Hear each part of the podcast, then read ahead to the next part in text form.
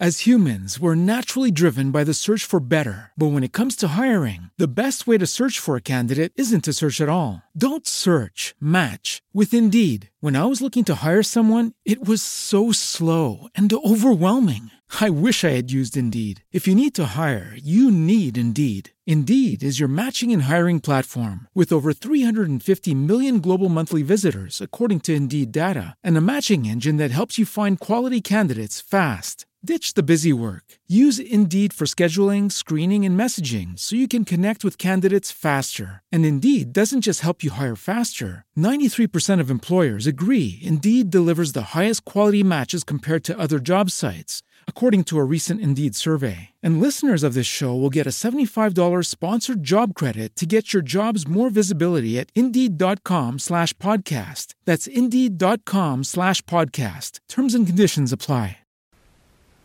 L'ultimo colloquio fra Didone e Enea, seconda e ultima parte.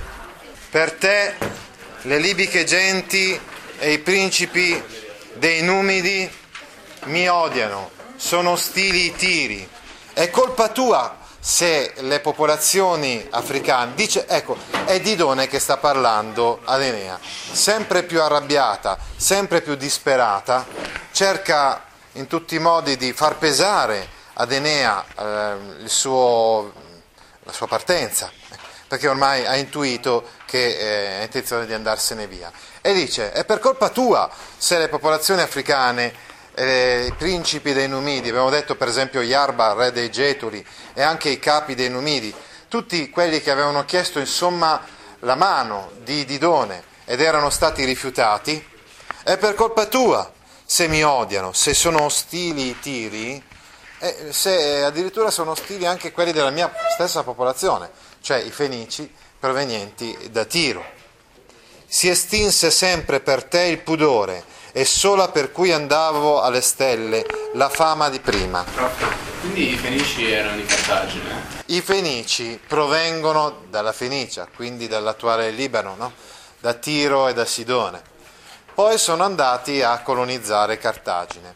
Qui stiamo parlando della fondazione mitica di Cartagine. Effettivamente comunque c'è un fondamento storico, cioè Cartagine è stata fondata dai Fenici, ma è stata fondata intorno all'800 a.C. e non intorno al 1200 circa, 1250-1248 dicono alcuni storici che evidentemente hanno delle motivazioni per datare con precisione la guerra di Troia appunto nel XIII secolo a.C., mentre invece la fondazione di Cartagine sarebbe secoli e secoli dopo. Tuttavia nella, nel mito, insomma, eh, come vedete appunto nel poema di, di, Virgilio vengono messi insieme questi due fatti storici, invece da, dal punto di vista mitologico sono, sono legati li ha legati Virgilio in base anche a una tradizione sicuramente, no? E allora uh, è da lì che nasce l'odio tra i romani e i cartaginesi, da questo episodio di, eh, insomma, eh, di Didone, la quale, la quale ha, a un certo punto ha fatto vincere il furo, vincere il furo, la passione. Dobbiamo anche sapere un'altra cosa, che Virgilio era, era simpatizzante di un circolo epicureo. Lui aveva una villa praticamente in campagna. In campagna si era molto diffuso l'epicureismo Ora, eh, in questa eh, filosofia, cioè secondo la dottrina degli, epicurei, eh, la passione amorosa è qualcosa di negativo, cioè ti porta a perdere il controllo di te stesso, appunto. No? Una, una persona per essere felice dovrebbe non provare sentimenti, non provare passioni. Perché se uno prova sentimenti, passioni, poi si lascia andare e poi non fa altro se non provare dolore, sofferenza, amarezza, non fosse altro per il, per il passare degli anni che fa, mm, che fa perdere insomma, il fuoco, il, la bellezza della passione amorosa, eccetera, eccetera. Insomma, secondo gli epicurei non bisognerebbe lasciarsi trasportare da queste passioni. Didone è un personaggio epico è, come dire, che un po' contravviene al topos della donna. Do, il topos della donna nei poemi epici, generalmente, è caratterizzato da una condiscendenza rispetto a quello che è il destino, eh, nel senso che il destino predilige gli uomini e le donne devono sottostare no, a questo destino. Invece Didone in un certo senso sembra quasi ribellarsi adesso al destino. È vero, gli dei vogliono così, gli dei vogliono che Enea uh, parta, che vada verso il Lazio, ma lei non è contenta di questo, non ci sta e, e dimostra quanto, tutta la sua contrarietà nei confronti di questo. Ecco, uh, viene sottolineato comunque il furor, no? Cioè, questo comunque eh, contravviene a quello che è la, sia il modello tradizionale della religione e del modo di pensare dei romani, contravviene, dicevamo, però anche la, la, filosofia epicurea perché lei si lascia trasportare dalle passioni. E dice infatti che lei eh, si vantava per il pudore, per il pudore, la fama, oltre al pudore, la fama era una cosa per, di cui lei si vantava, la sua reputazione, il suo onore. Qui dico, ritorniamo invece al discorso che abbiamo fatto su Omero, cioè la cultura della vergogna, la, la cultura quindi dell'onore, della reputazione. Lei aveva la, una grande reputazione di essere rimasta fedele a suo marito, adesso invece l'ha persa perché appunto si è lasciata andare a questo amore eh, con Enea e quindi è disperata ma anche molto molto arrabbiata. A chi mi lasci morente ospite? Io ormai sono destinata a morire. Quindi morente nel senso che e questo sarà il mio destino. Sto per morire. E tu a chi mi lasci? C'è qualcuno che può sostituirti? No, non, nessuno può sostituirsi ad Enea. No? Eh, infatti dice, questo è l'unico nome che mi resta dello sposo. Fino adesso, fino a poco tempo fa, tu per me eri uno sposo eri il mio uomo, adesso sei tornato ad essere un semplice ospite, uno straniero, diciamo così. Che cosa aspetto? Forse che il fratello Pigmalione distrugga le mie mura o mi tragga prigioniera il getulo Iarba? Ecco, ritorna alla domanda di prima, a chi mi lasci?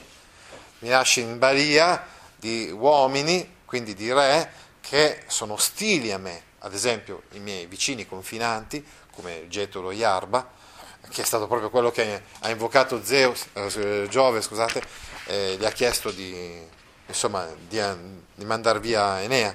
Oppure a mio fratello Pigmalione che potrebbe sempre venire da un momento all'altro per, eh, per riprendersi il suo, il suo oro, il, suo, il, suo, il tesoro, no?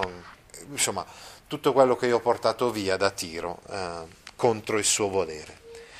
Almeno se stringessi fra le braccia un figlio avuto da te prima della fuga, se giocasse per me nella corte un piccolo Enea, che almeno richiamasse te nel volto, certo non mi sentirei sorpresa e abbandonata del tutto. Se almeno però io avessi avuto un figlio da te, eh, le cose sarebbero già completamente diverse. Se tu andassi via, d'accordo, ma se rimanesse qua un piccolo Enea, cioè quindi un figlio ah, avuto da te, se giocasse con me nella corte, quindi nella corte de, della reggia, se almeno rimanesse qualcosa di te in lui, negli lineamenti di questo bambino, che richiamasse te nel volto, beh allora non sarei del tutto sorpresa e abbandonata. E poi dice, andando avanti nella, nella lettura, disse, egli teneva gli occhi immoti ai comandi di Giove, cioè di dove pronuncia queste parole? Ma Enea non può far altro se non ricordare i comandi di Giove, quello che gli ha detto Mercurio, no? non può dimenticare eh, questo. E premeva con sforzo la pena nel cuore. Questo però sottolinea la grande umanità di Enea, che deve sopprimere, che deve comprimere i suoi stessi sentimenti. Prova pena nel cuore per Didone, effettivamente, però prevale sempre no, il qualcosa di superiore, ad esempio il fato che vuole che lui insomma, debba andare. Infine rispose brevemente, per quanto tu possa enumerare moltissimi meriti, giammai negherò che li avesti, o regina, né mi dorrò di ricordare Elissa finché mi ricordi di me e lo spirito mi regga le membra. Non hai bisogno di convincermi, sono convinto già da solo di quello che è il legame che io provo uh, con te e, e, e i tuoi meriti. So che mi hai ospitato molto amorevolmente e non posso negare eh, questo.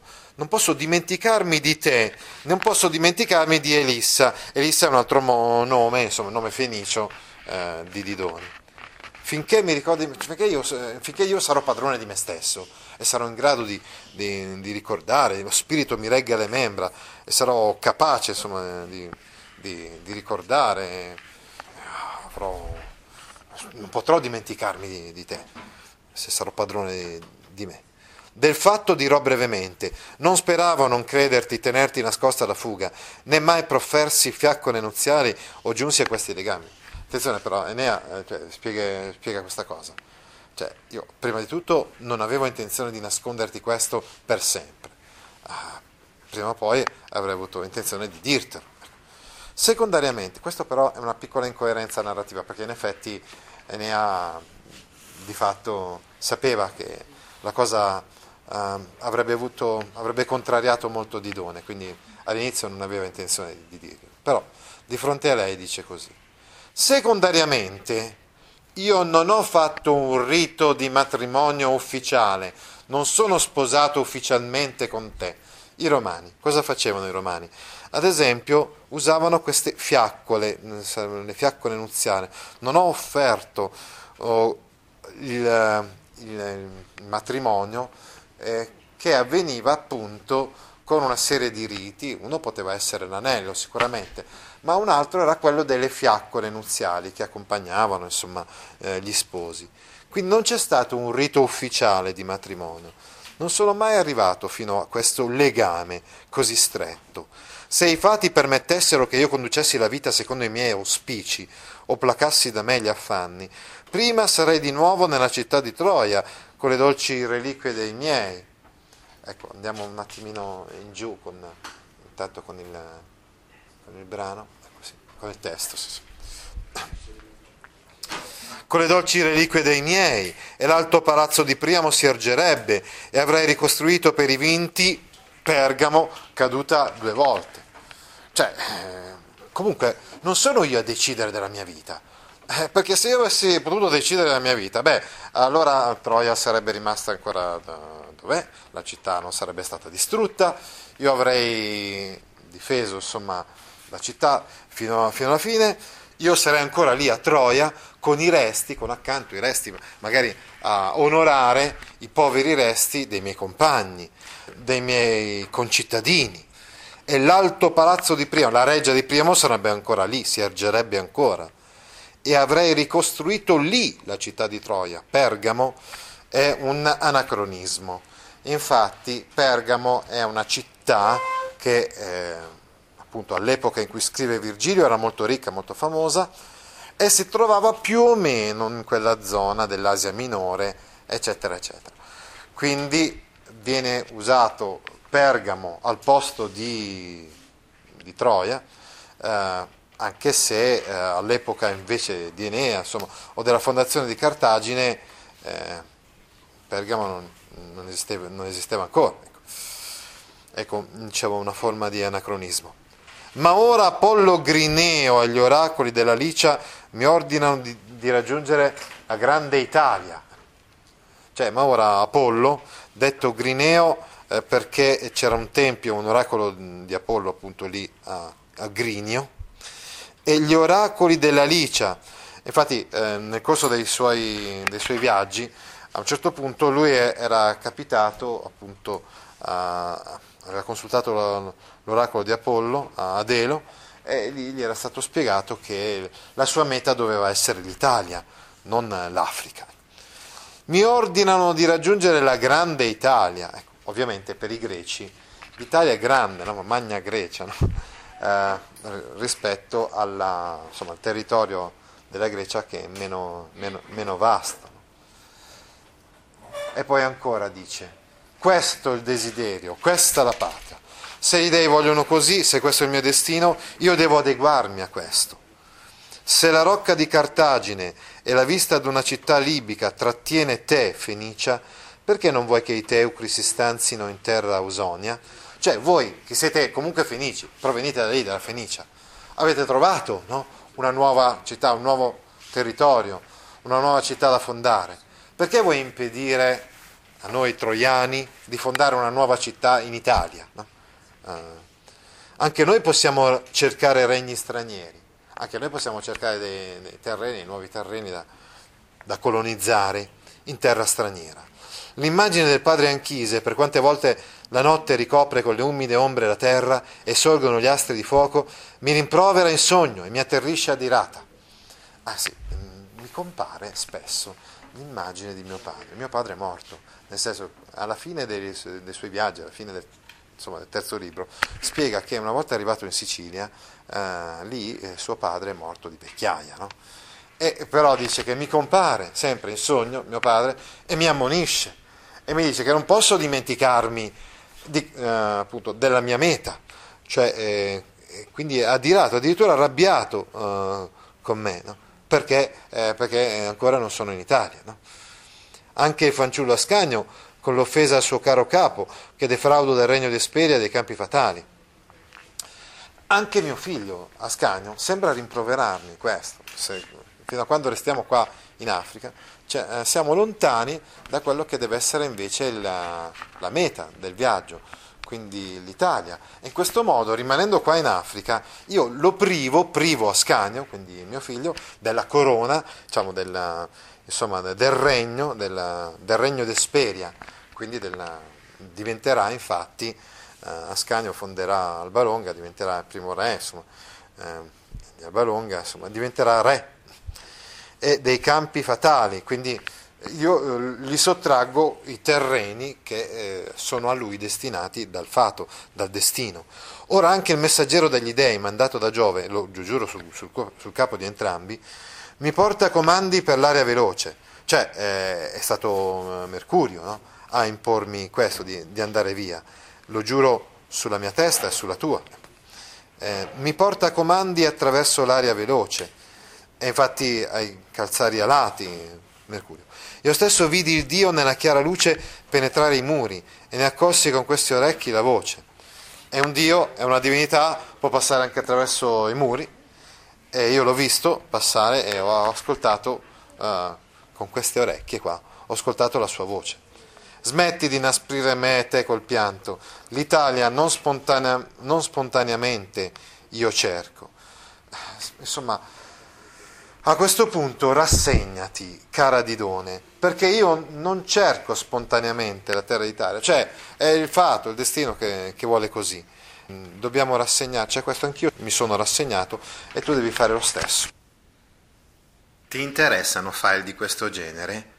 Allora vieni su www.gaudio.org e iscriviti alla newsletter A Scuola con Gaudio all'indirizzo www.gaudio.org/news.